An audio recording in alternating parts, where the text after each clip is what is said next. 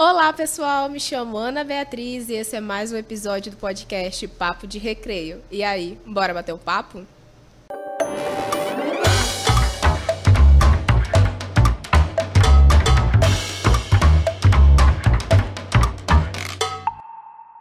O tema de hoje é a importância dos direitos humanos na nossa sociedade.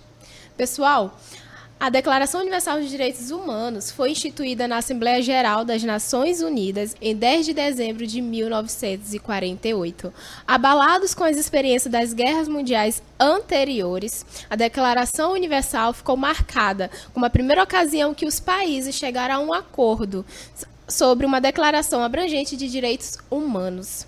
A Declaração Universal principia reconhecendo que a dignidade é inerente à pessoa humana e é o fundamento da liberdade, da justiça e da paz no mundo. Além disso, declara que os direitos humanos são universais, independente de cor, raça, credo, orientação política, sexual ou religiosa. A Declaração Universal inclui direitos civis e políticos, como direito à vida, à liberdade, liberdade de expressão e privacidade. Ela também inclui os direitos econômicos, sociais e culturais, como o direito à segurança social, saúde e educação. E para bater esse papo de hoje, estamos aqui com a secretária de Direitos Humanos, Amanda Costa, e com o estudante do IEMA, Gonçalves Dias, Cauã, para falar um pouco sobre isso. Secretária, seja muito bem-vinda, né? É um prazer tê-la aqui conosco. E eu já queria lhe perguntar a importância, né, da Carta Universal dos Direitos Humanos para a nossa sociedade, e não só para a nossa sociedade, mas para o mundo também. Olá, Bia. Muito obrigada pela pergunta e pela oportunidade de estar aqui debatendo esse tema que é tão importante para a gente, né? Como você falou, a Declaração Universal dos Direitos Humanos, ela apresentou ao mundo um pacto mínimo de direitos inerentes à vida humana, né? Então, a partir desse entendimento de que há parâmetros mínimos para que as pessoas possam ter uma vida digna e de qualidade, essa declaração buscou que esses parâmetros pudessem ser aplicados pelos diversos países, né, que fizeram a sua anuência nos âmbitos políticos, administrativos e jurídicos. Ela, então, vai ter o condão de nortear as ações de preservação da vida humana e de uma vida humana que seja digna de ser vivida. Então, os direitos humanos, nesse contexto, eles se apresentam como ações de grande importância para que as pessoas elas possam exercer o mínimo de direitos. E aqui a gente já chega a enfrentar, né, um primeiro tabu na área de direitos humanos, que é pensar que direitos humanos são privilégios. Não. Na verdade, nós estamos falando daquilo que é o mínimo. Alimentação, segurança, o direito de viver, o direito a se educar, né? Todos aqueles aspectos que são necessários para que tenhamos uma vida digna e de qualidade. Cauã, e para você, qual a importância, né, que os direitos humanos têm na nossa sociedade? Bem, eu acredito que os direitos humanos venham trazendo consigo uma grande importância dentro da sociedade, né? Principalmente na questão de alteridade entre os indivíduos, né, que compõem o nosso meio de convívio. E a questão de também não deixar nenhum ser humano acabar sendo submisso de outro ser humano. E como a Amanda mesmo disse, os direitos humanos não são privilégios, e sim o básico que as pessoas precisam para estar vivendo. E eu, como estudante, entendo que o direito humano tem uma importância gigantesca, principalmente dentro da área da educação. Eu, por exemplo, estudo numa escola onde os direitos humanos permitem com que eu possa estar tendo uma educação de qualidade, uma alimentação de qualidade e um ensino num horário regulamentado. Ou seja, eu acredito que isso seja de tamanha importância para a nossa sociedade. A gente tem essa ideia de direitos humanos, né? Eu acho que a maioria das pessoas tem uma ideia muito diferente do que realmente é os direitos humanos, né? Que parte desse princípio da saúde, da educação, não é isso, secretária? Exato. Esse é um paradigma que nós buscamos enfrentar, né? E realmente conseguir conduzir por meio de ações de educação e comunicação em direitos humanos, como é aqui o Papo de Recreio, a ideia de que direitos humanos são de titularidade de todos e todas, né? O Cauã fala muito bem sobre isso, e quando ele traz essa questão da alteridade, né, que é desse encontro nosso, o encontro meu com o outro, né? Como tratar como estabelecer ali um espaço de convivência que seja pacífico, que seja voltado para o combate à discriminação e que possa permitir que as pessoas se desenvolvam, né? São esses parâmetros que estão nas raízes que nós temos na Declaração Universal de Direitos Humanos, que é um documento que para nós é muito importante, mas também decorre de outras lutas históricas, né, como a Declaração dos Direitos do Homem e do Cidadão, que é decorrente da Revolução Francesa, e também que vai se desenrolar em documentos mais recentes, como aqui no Brasil a nossa própria Constituição Federal, né, de 1988, e também o Plano Nacional de Direitos Humanos e o Plano Nacional de Educação e Direitos Humanos. É super necessário a gente esclarecer isso dentro da nossa sociedade, né? Pessoal, o papo tá muito bom, mas a gente vai para um rápido intervalo e volta já já. Não saiam daí.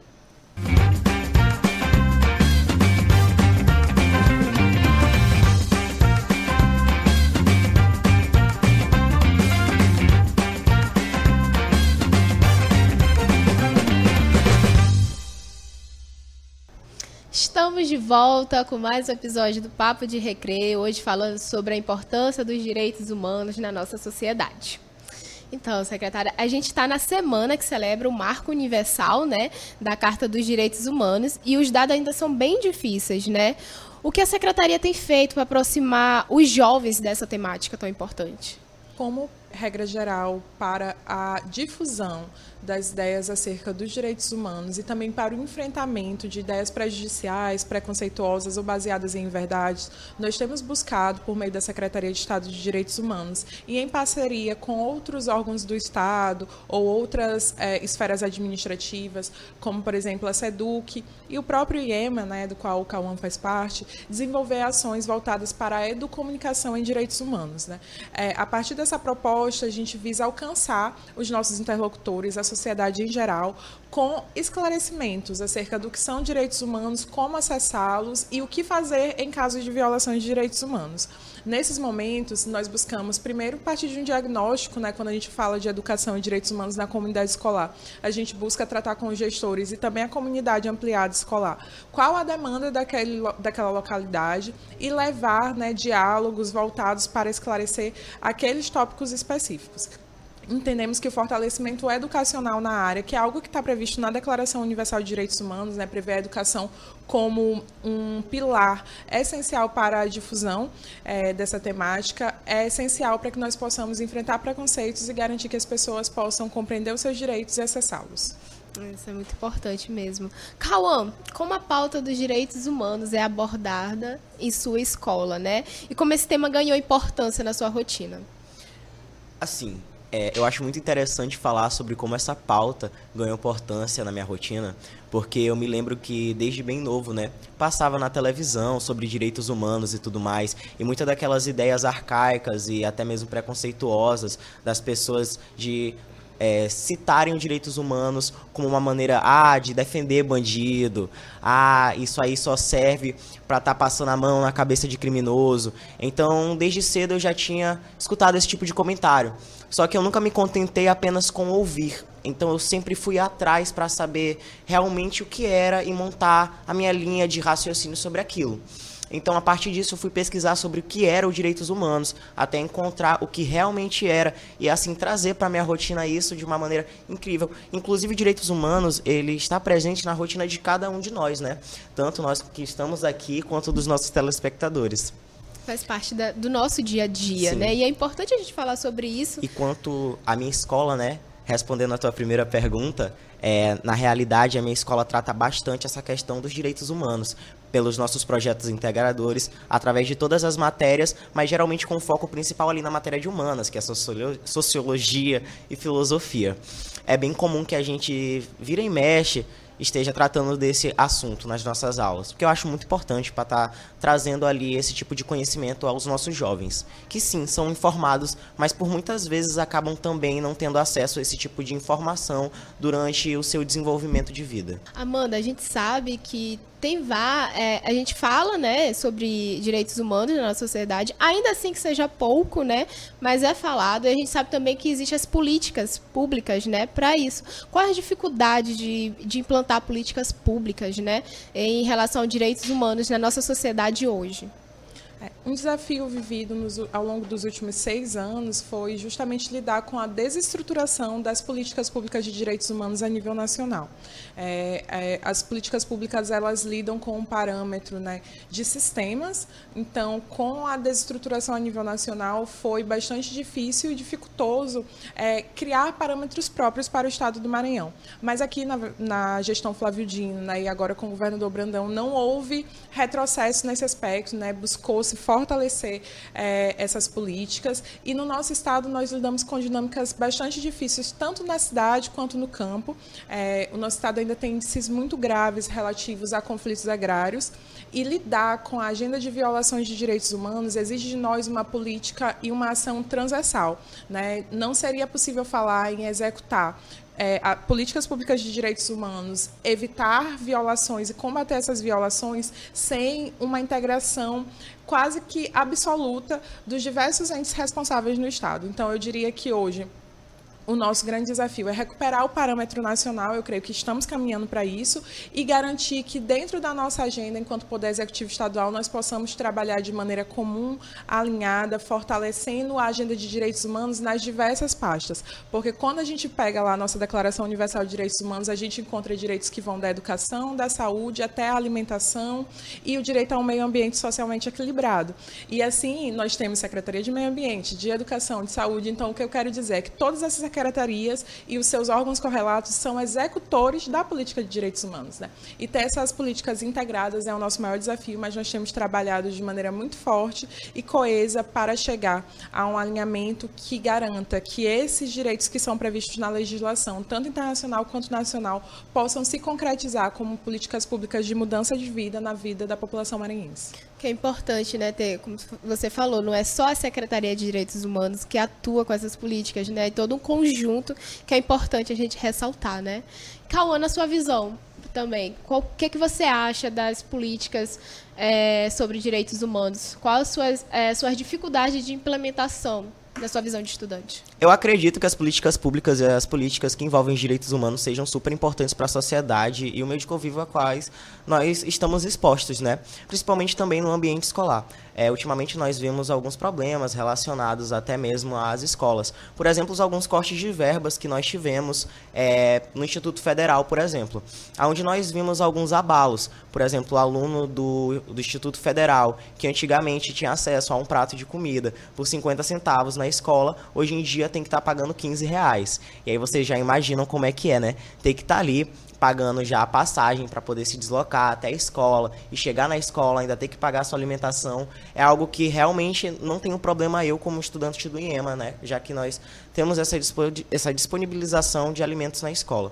Então, eu acho que, tipo assim, o que falta na questão da pauta de direitos humanos dentro das escolas é mais uma visão geral, principalmente do governo federal, né? Já que atualmente no governo estadual nós estamos tendo uma ótima gestão que trabalha realmente para estar implementando o melhor para nós alunos, tanto da rede pública quanto da rede privada, quanto até mesmo do Instituto Federal em si, né? E agora a gente tem a participação dos estudantes, né, da rede pública aqui, um comentário sobre a Carta Universal de Direitos Humanos. A Declaração Universal dos Direitos Humanos é um documento composto por 30 artigos que trazem os direitos que todo ser humano tem ao nascer e ao longo de toda a vida. E, é claro, a educação está presente em um dos tópicos. O 26º artigo da Declaração formaliza a obrigatoriedade de uma educação primária gratuita para todos. Independente de idade, a pessoa pode ter acesso à educação e à alfabetização. Segundo a estimativa do Banco Mundial e da Organização para a Cooperação e Desenvolvimento Econômico, o número de pessoas que sabem ler e escrever cresceu de 42% em 1960 para 86% do total da população mundial. Em 2015, alguns países já erradicaram o analfabetismo. Por isso, cabe aos países viabilizarem que o direito à educação básica seja plenamente cumprido. No Brasil, o artigo 205 da Constituição Federal de 1988 garante esse direito como um dever do Estado e da família. Artigo 26 da Declaração Universal dos Direitos Humanos. 1. Todo ser humano tem direito à educação. A educação será gratuita, pelo menos nos graus elementares e fundamentais. A educação elementar será obrigatória. A educação técnico-profissional será acessível a todos, bem como a instrução superior está baseada no mérito. 2.